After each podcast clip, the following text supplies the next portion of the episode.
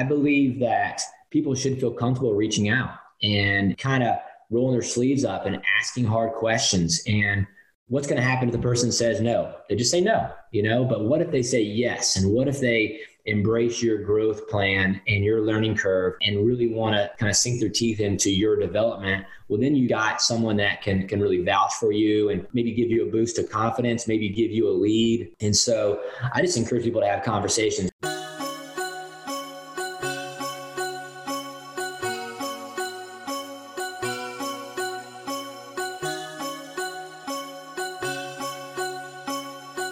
Hello, it's Marcy Bullock with season two of your favorite career readiness podcast.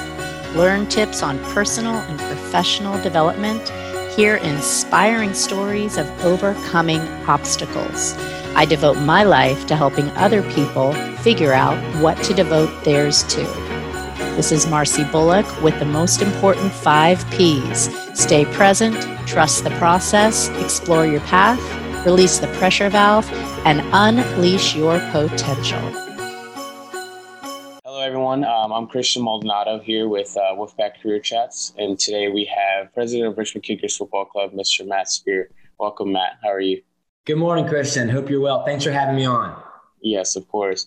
So I know we've got a chance to chat in the past about what you do or not, but I'd love to start this podcast with an overview of kind of what you do and your journey what your job entails with the Richmond Kickers Football Club.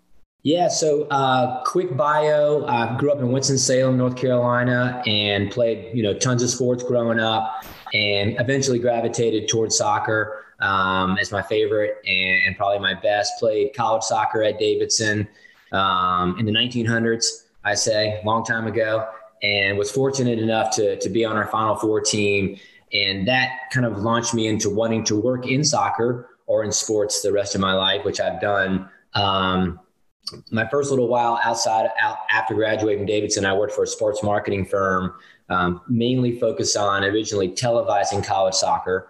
Nobody was really televising college soccer in the 1990s, so we took that on, me and a partner, and ended up doing about 85 uh, college soccer telecasts during the 90s. It bridged into internet work, our own website, and consulting for other soccer organizations.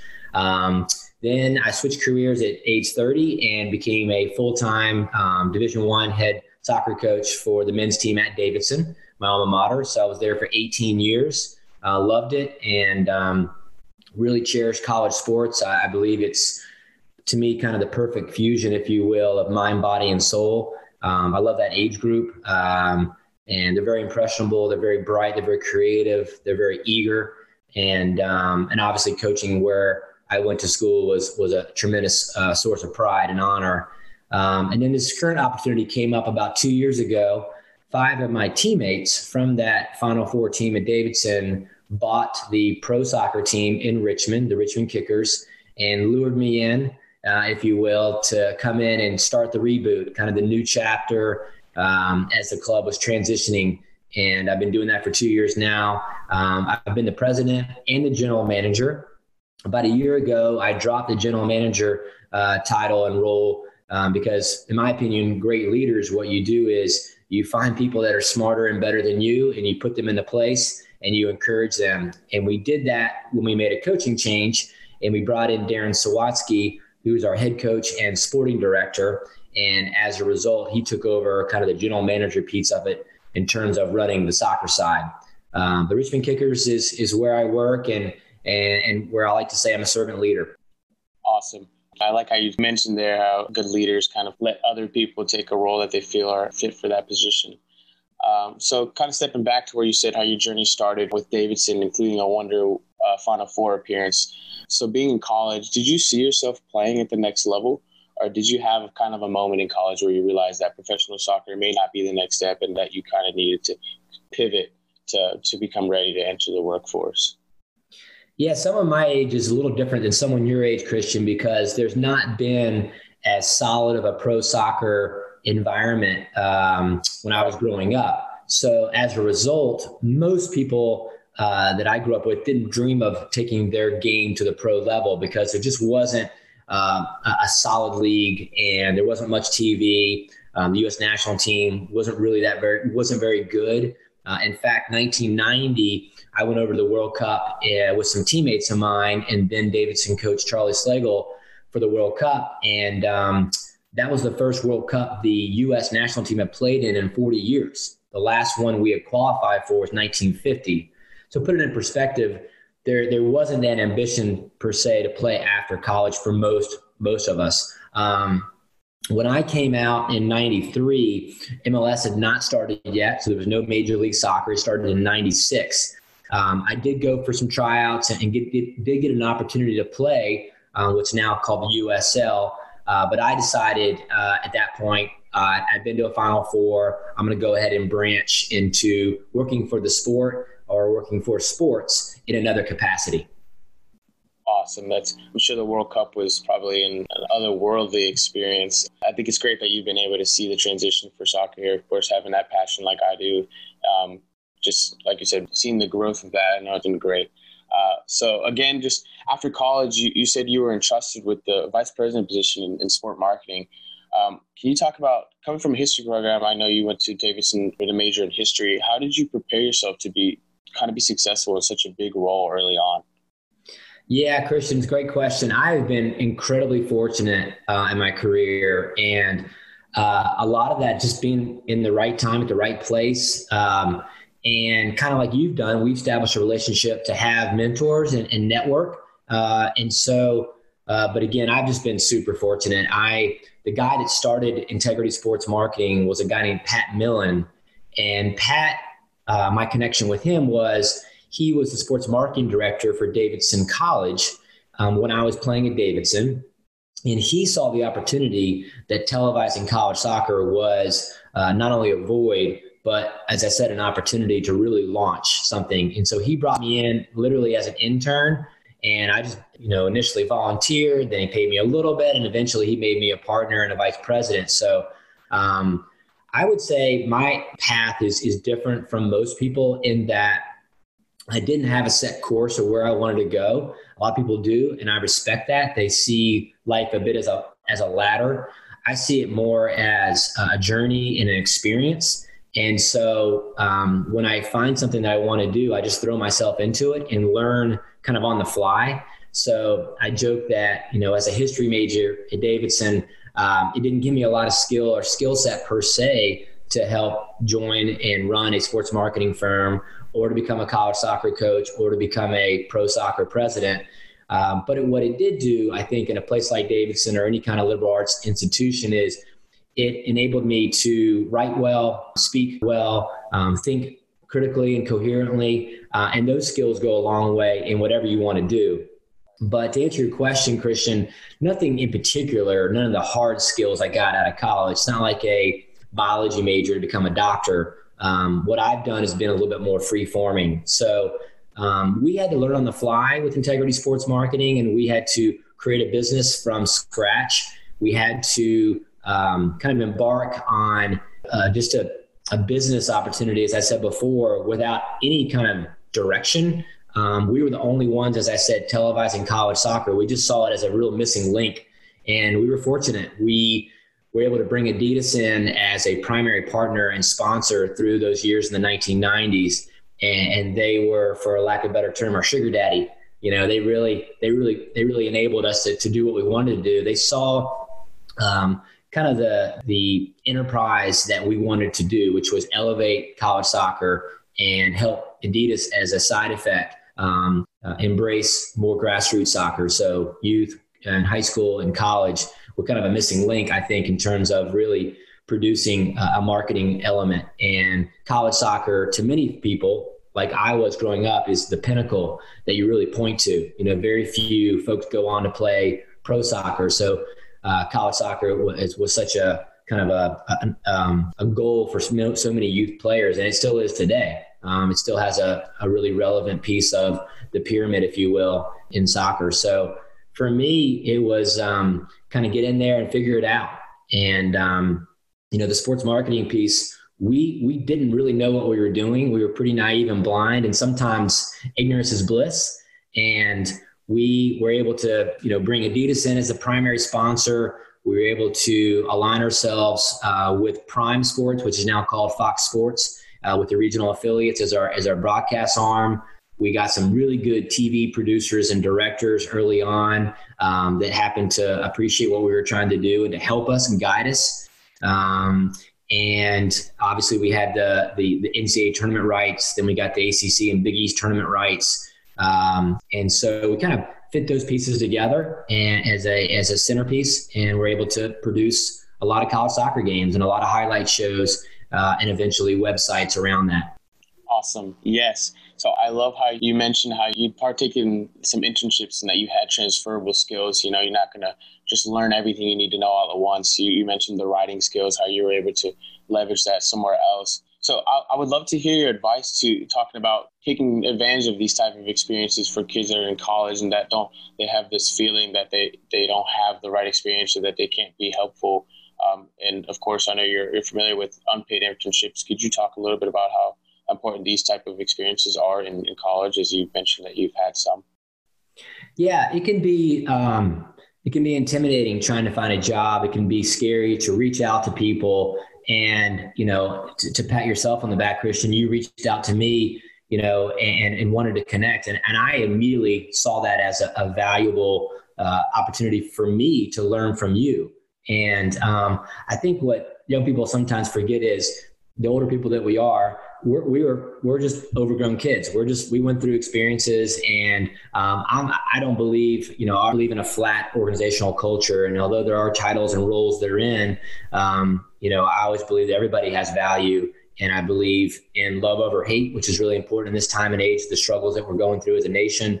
And so I believe that people should feel comfortable reaching out and kind of rolling their sleeves up and asking hard questions and what's going to happen if the person says no? They just say no, you know, but what if they say yes? And what if they embrace your growth plan and your learning curve and really want to kind of sink their teeth into your development? Well, then you got someone that can, can really vouch for you and maybe give you a boost of confidence, maybe give you a lead. And so I just encourage people to have conversations. If anybody on this you know, is watching this in the future wants to reach out to me, you know, I'm on the Richmond Kickers website, mspear at richmondkickers.com. And uh, I, I enjoy these conversations. I, in my career right now, I deliberately make time for this kind of thing. Um, I'm not a grinder, work harder kind of guy right now. I'm a work smarter, and I want space in my life to help our culture and our staff at our organization. I've been able to hire a lot of good people that can really run the nuts and bolts of what we're doing, and uh, and that's just kind of the where I am in my life and and so but i do want to help people and reach out to people that are starting out. And what i would also say is i had a good conversation with um, someone around your age a little bit older right out of college recently. And he called me and and i knew his mom's connection there. And we started having a conversation and he had a lot of the same basic questions. And i just said hey let's let's let's dig a little deeper. Like what do you who do you like as a soccer team? Why do you like them? What do you enjoy when you go to a sports event? Um, and it started to kind of get under the surface a little bit um, because he wants a career in sports, he wants a career in event management, he wants a career in marketing, and so I just encourage him to be be, be himself. He's very sharp, organized, uh, erudite guy, probably smarter than me, had more classes than me in this field, and so I would say is uh, to people to be yourself. You know, it, it's okay to kind of not be perfect and um, and tell people really what you feel and think. To me, that's much more real, and maybe that's where I am in my career. But also, I think it's where we are in this in this world in this time. Um, I think everybody is shifting. Everybody's looking at work differently. Um, there's going to be a lot more, for lack of a better term, gig economy where you might not get the job that you work full time. You might have to do bits and pieces together. Um, and because a lot of companies and organizations, especially in uh, sports, are not hiring full time because they're a bit on a pause, you know, hiring freeze, if you will. So, you know, if you can just learn, just have mentors, for lack of a better term, or people that you you can talk to. I think that's really helpful. Awesome. I, the mentor that you mentioned is, is it's so huge uh, it kind of reminds me of what my mom says. Or step back to what she says. She always tells me, "Let them say no." You know, don't don't say no to yourself. Don't be afraid to, to apply or to reach out to professionals because you know, of course, most of the time they, they have a helping hand. They, they love to do things like this, like you said. I mean, to be able to step away from doing what you usually do, of course, to be able to have a conversation is great. Um, and it actually reminds me of my favorite quote from Bill Nye. uh, that I kind of keep, try to keep in mind every day, and that is that everyone that you will ever meet knows something that you don't. So, yeah. just picking off that, that quote that I love, do you have a favorite quote like that or, or something that gets you going? Gosh, I have so many quotes, Christian. I have stuff, uh, you know, uh, on my Instagram. People can see that, and I'm a big quote guy. And um, do I have one that really drives me? I don't. I mean, I have so many. I'm, I'm a big believer that there are no ordinary moments, and we're, we're doing that right now. What we're talking and how we're talking is magical, in my opinion. And um, I, I, believe that I want to continue to work smarter, not harder, and, and, make sure that I listen better and make sure I cherish relationships. Um, I would say wellness and well-being are really important in my life, and and and it's a it's a primary principle for our organization and staff. Um, I believe in making sure we're optimistic versus positive. To me, positive is a good quality, but it doesn't necessarily always include that bad stuff happens, and the world's got a lot to fix. Um, I think of more optimism in that there is bad stuff, and there are bad times, but we're hopefully leaning toward good. We're leaning toward love and we're leaning toward progress. Um, and that keeps us going in tough times. So, uh, but I think it is good to have mantras, if you will. There's one I had on the Davidson College men's soccer team wall that I really liked that it said, um, I am strong, we are stronger. And for me, that has a lot of importance on self awareness and self belief and self learning. Uh, but then also I believe you have to love yourself before you can love another and be and be a part of a loving group. And so if you're in touch with yourself wherever you are in your life, then you're going to be more apt to connect and have a relationship uh, with a person or an organization or a movement. And um, I love that idea of learning about yourself and then combining with other people. You know, there's that quote: "One plus one equals three. If everything is going really well, and you're the sum is better than the than the parts, if you will. So you know, team building, individual growth, uh, breaking down barriers, proving people wrong, going above and beyond potential. Those are neat goals of, of mine and when I work with individuals and groups. Awesome. So in 2001, you were now in the around 2001, I should say, you were now in the driver's seat, as you mentioned, as a Division One head coach now. Uh, so can you talk a little bit about that experience from transitioning from a player to now becoming a head coach? Uh, so what kind of differences were there in the way that you saw the game, uh, and what has being a coach taught you? Yeah, so um, it's probably a natural journey of mine to become a coach, um, but I didn't intend to do that. I, again, as I said before, I wasn't super focused on where my career was going to take me for better or for worse. It, it worked out a little bit, I guess, but um, to each his own. But, um, you know, coaching where I played was certainly helpful. And I had been during the 1990s and during my 20s on again, off again, a part time assistant coach. So I, I, knew the program a little bit as a coach. Uh, I knew a little bit, a little bit about recruiting, a little bit about coaching, training sessions, and, and leadership therein. But I'll be honest, Christian, I came into at age 30 as never been a full-time coach. And I think I was probably the youngest division one head coach in the country. And so I knew I had a lot to learn. So I went in, I think, with very little ego and very little vanity, with a uh, learning mindset, growth mindset, and I uh, started to get my licensing, you know, with U.S. Soccer and, in NSCA. So had a little bit more uh, theory and verbiage and kind of infrastructure, if you will, of, be, of being a coach. And then I just started to really try to be enthusiastic and encourage our players. I did step away. I didn't jump in and play with the guys. You know, I think as the head coach, you know, you, you can't be too cozy. And I think back then in particular, you know, I didn't want to be the player's best friend. I knew I couldn't do that. And I think there is maybe in sports and maybe in general, you want to respect the leader, but you don't necessarily always have to be liked. And I'm not saying you have to be feared. I don't believe in that kind of Machiavellian thing, but uh, you know, I wanted the players to know I did care about them, but at the same time, I wanted a little bit of space as I established um, my routine, my philosophy. Um, I leaned a lot on the seniors my first few years to to really kind of help and I also really leaned on great assistant coaches uh, to make their impact. And so, uh, although I was a head coach in title, I always try to avoid my calling myself head coach. or the other coaches, assistant coaches. We were all, you know, part of this part of this program, part of this methodology, and part of this competitive cauldron and, and experience. Great. I love how you mentioned how we learn from relationships with others. I actually picked up coaching as well, uh, coaching 13U players with NCFC. Uh, and with doing that, I learned a lot more about the sport, of course, but even more importantly, I learned more about myself and, and how important relationships are with, with your players. Um, so it's nice to see them kind of look up to you and, and want to learn from you more. Um, so I noticed that you started some summer camps.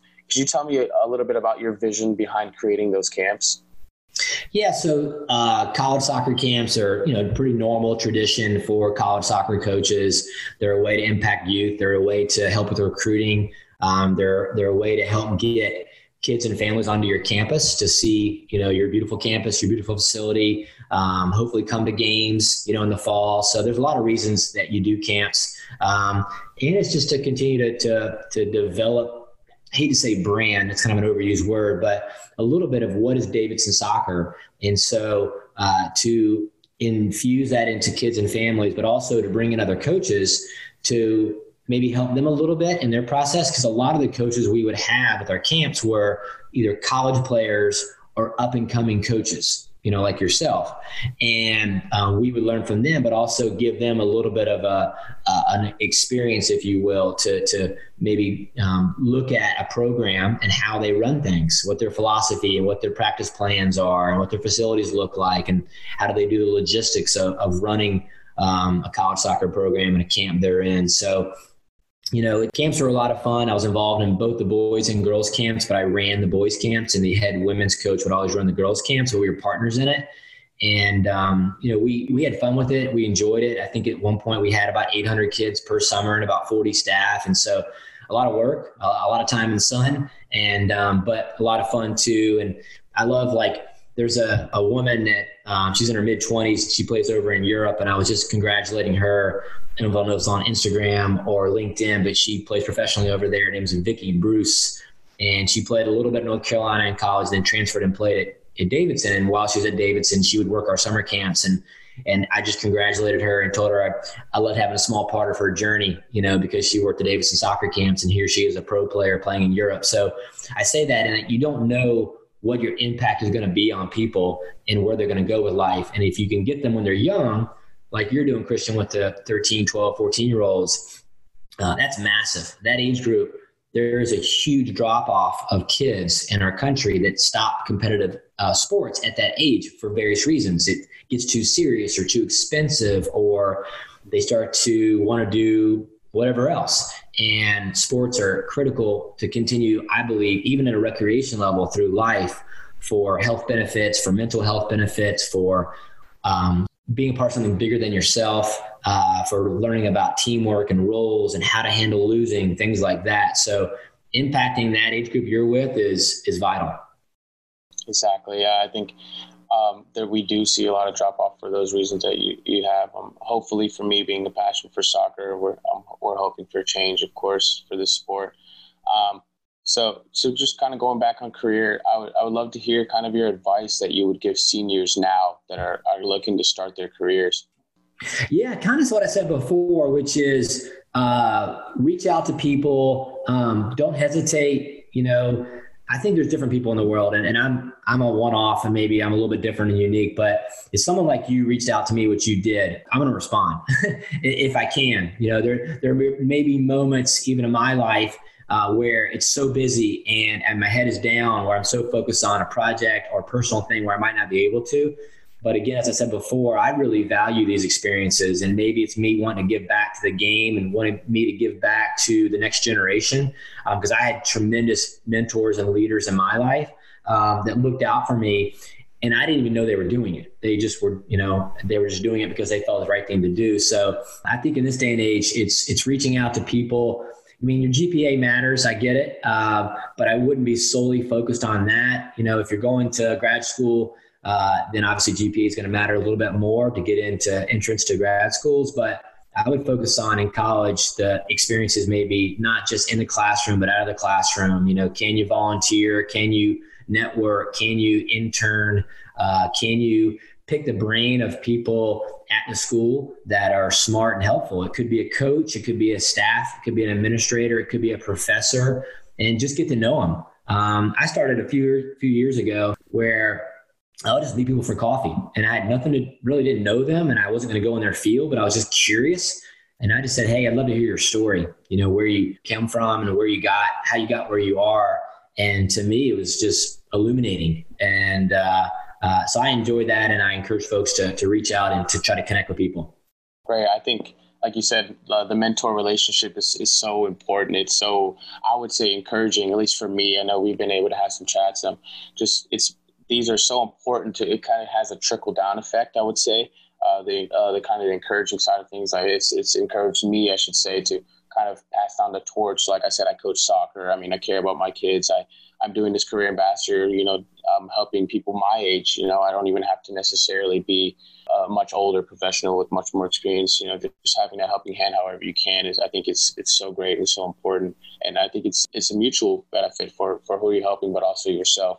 Um, to last to kind of funnel out this, this wonderful podcast, I feel like it's gone way quicker than I expected. um, I wish I could talk all day. But so the last one is the year is now 2040. We stepped into a time machine. What advice would you give in 2040 to your 2020 self today? My 2020 self. Wow. Um, I would say keep breathing very deeply and slowly and make sure that you're still learning, but not putting pressure on yourself that you have to do everything right away.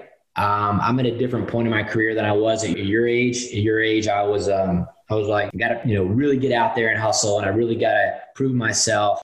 And not that I want to stop proving myself, but I'm in a you know just as I said, a different kind of trajectory, different arc, if you will. And so for me, I'm looking more at uh, meaning, and I'm looking more at purpose versus results. Maybe you know, in, productivity is a little bit different for me in this day, day and age. I I would say, I hopefully, looking back in 2040, I was continuing to think about the world and what can my role be in it. Um, I can't solve all the world's problems, but I want to be aware and um, you know with black lives matter and in general just the push for social justice um, protecting uh, minorities for um, spreading more equity uh, all those things that i've always believed in uh, that have come more to a public face and more on the front.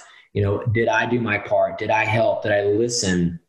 Did I did I read? Those are pieces. Uh, I think we're at a pivotal moment, and I'm hopeful that we can really turn a corner um, here and, and everywhere with with helping people and and and, pushing uh, the right principles that all people are created equal and they deserve equal access.